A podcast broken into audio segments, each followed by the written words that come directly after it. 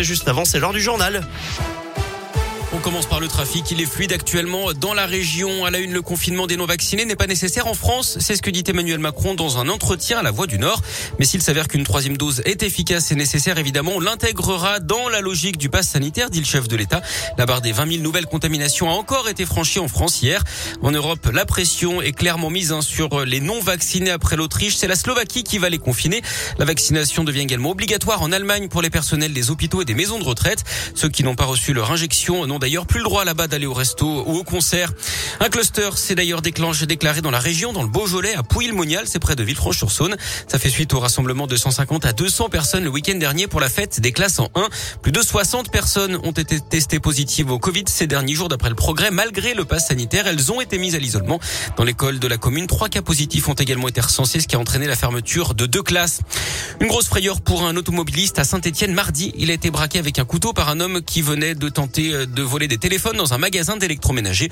Le voleur venait d'être mis en fuite par les vigiles d'après le progrès. Il aurait menacé le conducteur pour monter dans sa voiture. L'automobiliste s'est exécuté. Le suspect aurait ensuite pris la fuite quelques rues plus loin sans blesser sa victime. Il avait créé une sacrée pagaille sur les réseaux 4G et Wi-Fi dans l'agglomération de Clermont. L'homme retrouvé avec un brouilleur d'ondes dans son appartement a finalement écopé d'un rappel à la loi d'après la montagne. Il était inconnu de la justice. Il a expliqué avoir voulu empêcher ses voisins de se connecter en Wi-Fi à sa box. Lui transportait 232 kilos de cannabis dans son camion. Un routier espagnol a été interpellé à Beno dans l'un sur la 42 dans la nuit de lundi à mardi d'après le progrès. Il a été condamné hier à trois ans de prison ferme et 465 000 euros d'amende. Cet homme de 32 ans a reconnu avoir été payé 5 000 euros pour assurer le transport de la drogue.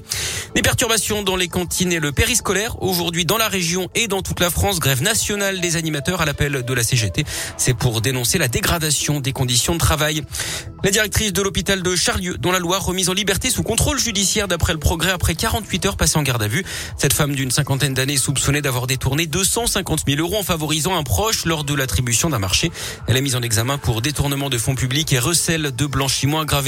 Et puis toujours dans la Loire, 10 personnes relogées après la rupture d'une canalisation d'eau chaude dans un immeuble de Saint-Etienne hier vers 21h d'après le progrès. Le tuyau a cédé au quatrième étage et les logements d'en dessous ont été inondés. C'est la ville hein, qui s'est chargée des relogements. Du sport du foot, pas de supporters parisiens à Geoffroy Guichard le 28 novembre prochain. Décision hier de la préfecture de la Loire. C'est pour éviter tout débordement alors que les copes stéphanois étaient, sont fermés hein, contre Paris mais aussi contre Rennes. Là, ça fait suite au débordement face à Angers. Et puis toujours en foot sur le terrain cette fois le début de la 14e journée de Ligue 1 avec Monaco-Lille. Ce soir, Saint-Etienne sera à 3 dimanche à 15h. Clermont recevra Nice à 17h et l'OL défiera l'OM à 21h.